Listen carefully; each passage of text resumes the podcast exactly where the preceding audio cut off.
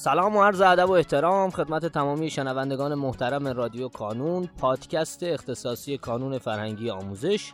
قلمچی من یاسر پارسا گوهر هستم و اینجا در قسمت دیگری از رادیو کانون. در کنار من دوست بسیار عزیزی حضور دارن جناب آقای هادی باقر سامانی مسئول محترم دفترچه گروه هنر.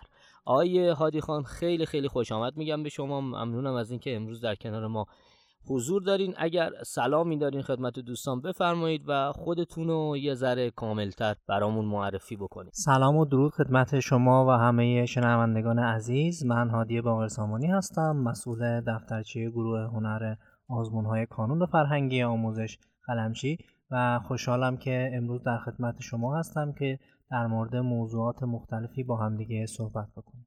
ممنونم. متشکرم. هادی جان اصلا قبل از اینکه وارد ماجرا بشیم و اصلا در مورد هر چیز دیگری صحبت بکنیم می‌خوام یه خورده بیشتر با خودت آشنا بشیم که چجوری شد که سر از این بخش و گروه هنر کانون در آوردی و اصلا خودت چی خوندی و چجوری بوده جریانش؟ اینو یه ذره برامون بیشتر اگر دوست داری باز بکن که هم ما و هم شنوندگانمون بیشتر باد آشنا بشیم.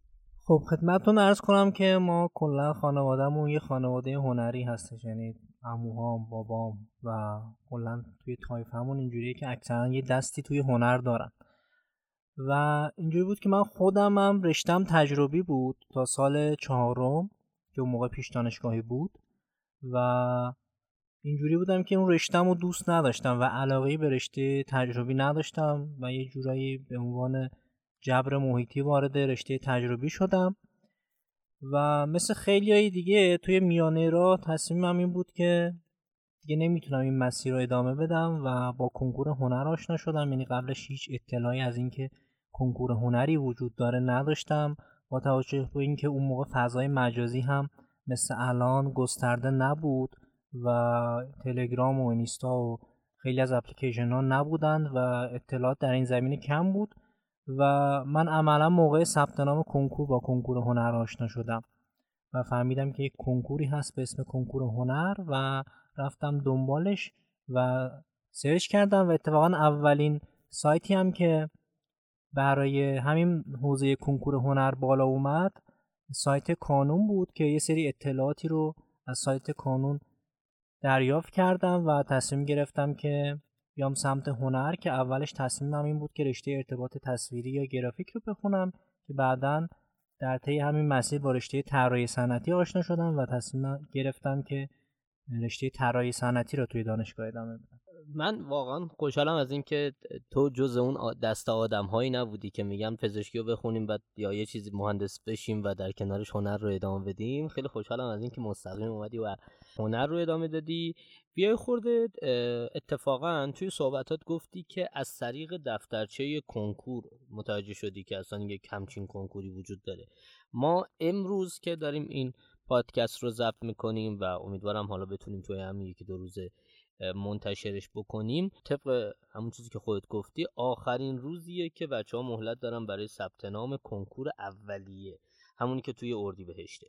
بیاد از اینجا قصهمون رو بدوزیم به قصه دفترچه. اصلا دفترچه امسال چجوری بود؟ چون ما فکر می‌کنم که چند وقت دیگه احتمالا دفترچه ثبت نام کنکور دوم هم بیاد و کنکور اصلی. بیایم در مورد دفترچه صحبت بکنیم و اصلا چه چیزهایی بچه ها باید چه آیتم هایی تو دفترچه مد نظر بگیرن و بهش اهمیت بدن و حالا هر چیز دیگری که نیاز ما بدونیم در مورد دفترچه ثبت نام کنکور. خب همونطور که گفتین امروز روز آخر ثبت نام کنکور اردیبهشت ماه هست ولی احتمال داره در طی ماههای آینده یک فرصت مجدد دیگری برای کنکور اول بگذارن مثل چیزی که پارسال دیدیم. پس بچههایی که ثبت نام نکردن نگران نباشن. به احتمال زیاد همونطور که گفتم یک فرصت مجددی برای ثبت نام توی احتمال حالا بهمن ماه یا اسفند ماه باشه. اما در مورد دفترچه خب دفترچه قسمت های مختلفی داره که بچه های احتمالا خودشون یک دور مطالعه کردن. ولی مهمترین قسمتی که در دفترچه وجود داره احتمالا منابع. یعنی قسمتی که یک جورایی روش همیشه جنجال بوده علاوه توی کنکور هنر و همیشه اختلاف هایی بین مشاورا و همکارانی که تو این حوزه کار می‌کنن در مورد منابع هستش. در این قسمت می‌خوام در مورد منابع حرف بزنم و تغییراتی که منابع کنکور هنر نسبت به سالهای گذشته داشته. خب همونطور که می‌دونید احتمالا یا به گوشتون خورده تا سالهای قبل سازمان سنجش میومد و یک سری منابعی رو معرفی می‌کرد و اعلام می‌کرد که بخشی از سوالایی که در کنکور هنر خواهد بود از این منابع خواهند بود و هیچ دستبندی هم بر اساس درس ها نداشت. یعنی نگفته بود که این کتاب ها برای در کومی هنره این کتاب ها برای خلاقیت تصویریه و یا درس های دیگه. امسال اومده یک تغییر ایجاد کرده سازمان سنجش و اون قسمت بخشی رو عملا حذف کرده. یعنی-, یعنی توی دفترچه دیگه نگفته که بخشی از سوالات از این کتاب ها تر خواهند شد. و اومده درس ها رو هم دسته بندی کرده یعنی کتاب ها رو بر اساس درس ها چیده. و اتفاق جدیدی هم که امسال افتاده اینه که اومده و برای درس درک عمومی ریاضی فیزیک هم یک سری مباحثی رو اعلام کرده که از این مباحث سوال تر خواهد شد. یعنی منابع برای ریاضی معرفی نشده و صرفا به معرفی مباحث بسنده کرده. اما اگه بخوام در مورد کلیت این منابع صحبت کنیم یک ویژگی هایی داره این منابع که الان می‌خوام بهتون توضیح بدم. اولین قسمت یک سری تناقض هایی هستش که در این لیست وجود داره. برای مثال کتاب هایی که در حوزه رشته نمایش قرار می‌گیرن مثل کتاب اصول و مبانی نمایش عروسکی کتاب اصول و مبانی طراحی صحنه و کتاب اصول و مبانی ماسکو گیریم. اینها کتاب هایی هستند که در سالهای گذشته همواره جز منابع درکومی هنر بودن و سالهایی که ازشون طرح می شده در درس درکومی هنر بوده نه درس خلاقیت تصویری ولی امسال اومده سازمان سنجش در یک اتفاق عجیب این کتاب ها رو به لیست درس خلاقیت تصویری اضافه کرده که جای سوال داره واقعا. و از طرف دیگری یک سری حسویاتی رو ما داشتیم. هرچند که گفتم در سالهای گذشته ما عملا منابع خیلی مشخصی برای کنکور هنر نداشتیم. یعنی یک سری کتاب ها معرفی می شدن و بعضی از سالهای کنکور از این کتاب ها طرح می شد و برخی دیگه هم از یه سری منابع آزاد یا یک سری از کتاب های درسی که در لیست سازمان سنجش نبودن. ولی امسال اتفاقی که افتاده اینه که اومده سازمان سنجش یک سری از این کتاب ها رو حذف کرده. کتاب هایی که جزء کتاب های مهم من بودن. کتاب هایی مثل آشنایی با بناهای تاریخی آشنایی با صنایع دستی و کتابی مثل کارگاه نگارگری که عملا جزء منابع تالا نبوده ولی ازش سوال می اومد و سه تا کتاب دیگه. و حالا یک بحثی که وجود داره آیا از کتاب هایی که حذف شدن آیا سوالی در کنکور هنر تر خواهد شد یا نه؟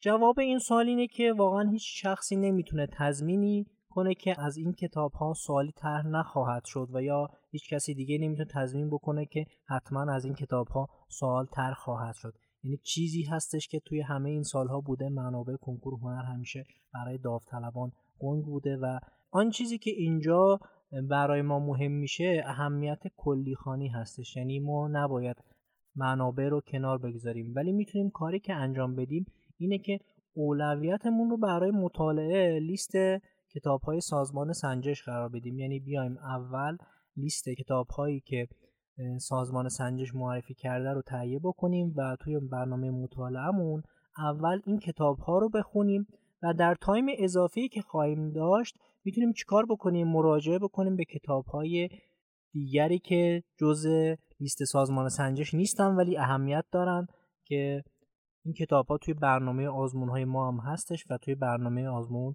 قرار دادیم اما در مورد اینکه آیا این کتاب ها رو می‌تونیم کنار بگذاریم یا نه. منظورم کتاب هایی هستش که توی لیست سازمان سنجش نیستن. ما همواره به داوطلبا توصیه می‌کنیم که به هیچ وجه این کار رو انجام ندن. چون همونطور که گفتم هیچ تضمینی مبنی بر اینکه از این کتاب ها سوال طرح نشه وجود نداره. پس هیچ کتابی رو به صورت داوطلبانه کنار نذاریم و سعی کنیم توی برنامهتون و توی اون تایم اضافتون باشه. چرا؟ یکی از این دلایل برمیگرده به موازی بودن این کتاب ها با کتاب های لیست سازمان سنجش. برای مثال کتاب سیر هنر در تاریخ دویی که عملا برای نظام قدیم بوده توی سالهای گذشته هم سوال ازش تر شده و این کتاب به صورت موازی با کتاب تاریخ هنر ایران و کتاب تاریخ هنر جهان قرار داره. یا کتابی مثل کارگاه نگارگری که دو فصلش عملا برای ما مهمه فصل اول و فصل آخر. این کتاب موازی با کتاب آشنایی با مکاتب نقاشی هستش. یا کتابی مثل آشنایی با بناهای تاریخی که امسال هست شد این کتاب موازی با کتاب دانش فنی تخصصی معماری داخلی هستش.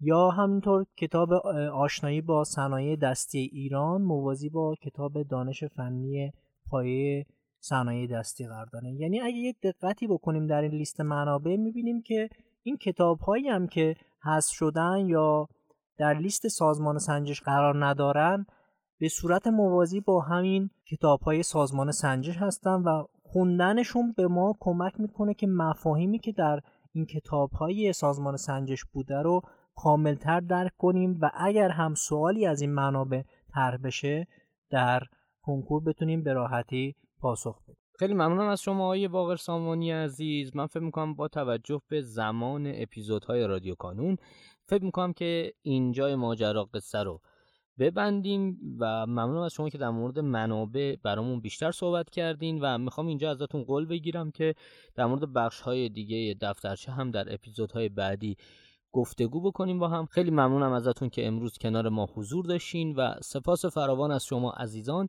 بابت اینکه صدای ما رو شنیدین. لطفا اگر سوالی دارین حتما همینجا برای ما کامنت کنید و ما هم قول میدیم که در اولین فرصت همه سوالات شما رو پاسخ بدیم.